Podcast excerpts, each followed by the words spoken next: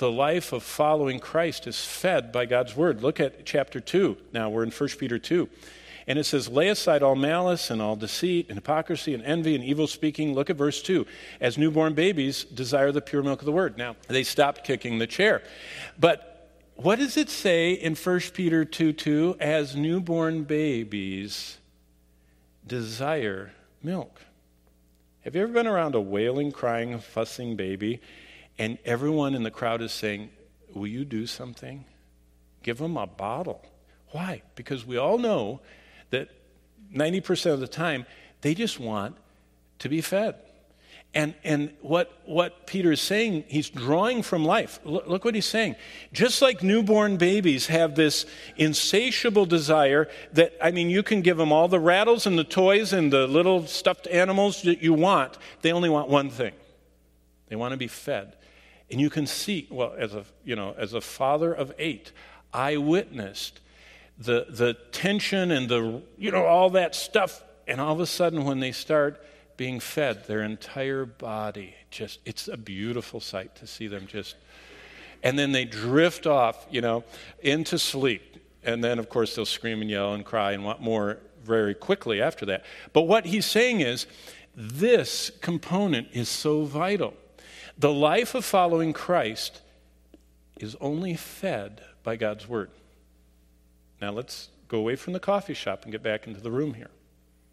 At this point is when I I look at the person I'm talking to, I say, okay, will you would you read out loud that verse? And so they read it, they say, as newborn babes, babies, desire the pure milk of the word that you may grow thereby. And they'll say, Do you want me to read verse 3? I go, Yeah, read verse 3 too. And they'll go, If indeed you've tasted the Lord is gracious. And then I say to them, Do you know what this verse, do you know what that says? Do you understand what that's saying? It's saying that as a, as a believer, if you're truly a follower of Christ, you're going to have the same type of incredible longing for God's Word that a baby has for a bottle or to be nursed then, see, the, one of the more important things of disciple making is learning when to stop talking and to wait for an answer. And so I look them right in the eye and I say, Now, are you a morning person or a, are you a springer or a feeler? You know? Are you one of these that kind of comes alive at nine o'clock at night and you're just ready to conquer the world from nine until like two or one? You know, you're just, that's, those are your best hours? That's fine if you're a night person. Or are you one of these people that you just can't wait to get up while it's still dark and look at the stars and see the mist and, you know, it's cold outside and you just love the early morning stillness? Whichever you are, whether you're a, you know, an AM or a PM person, do you, whichever you are, do you have an intense, infant like cry and unsatisfied until you get fed by God's word. In other words,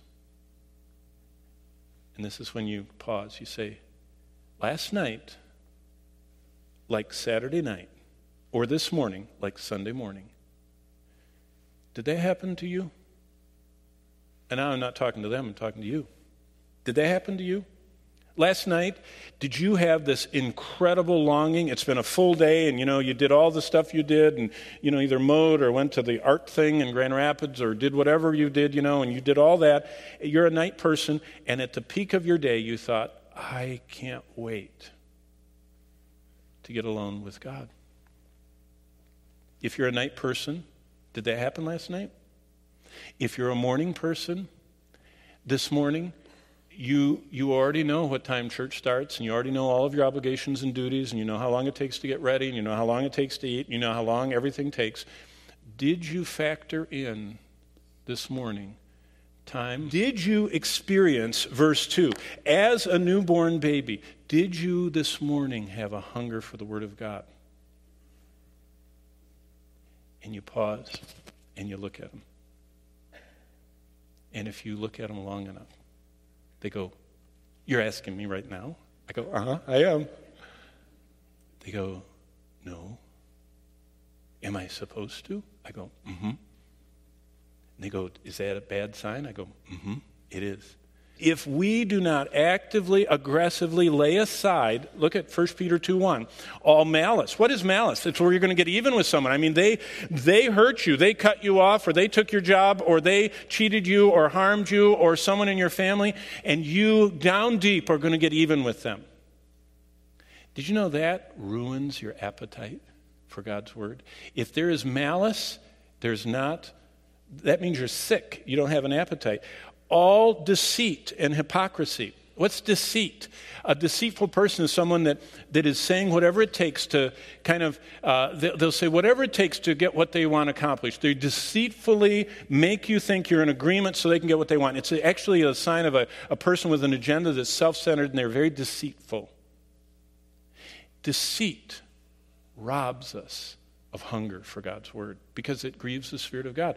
And, and if we're hypocritical, if we only are acting like Christians, but we really aren't, if we're only acting like we love the Lord, like Ananias and Sapphira, if we're only acting like we're sacrificing for Him, the Spirit of God is grieved and we have no hunger. Or if we're envious, you know, a lot of people are driven by envy. America is, is, is an advertising produces envy and discontent and greed and covetousness. And all of those are tied together that I want something I don't have, and I'm willing to sacrifice anything to get it.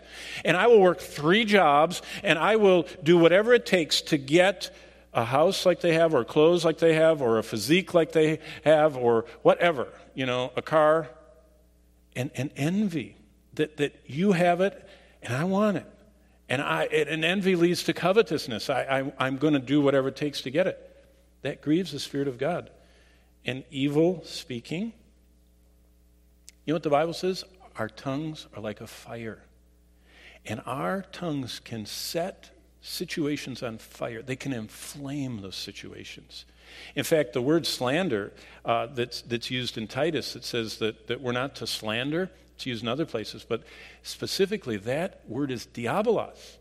That's the word for Satan. That's one of his names. Satan is a slanderer. And, and, when Christians, verse 2, are evil speakers, when they, when they say things to harm people that have harmed them or that they're jealous of or envious of, and they e- evil speak of them or they pass on secondhand truths, any of those things that are listed there in verse 1 malice, deceit, hypocrisy, envy, and evil speaking rob us of a hunger for God's word.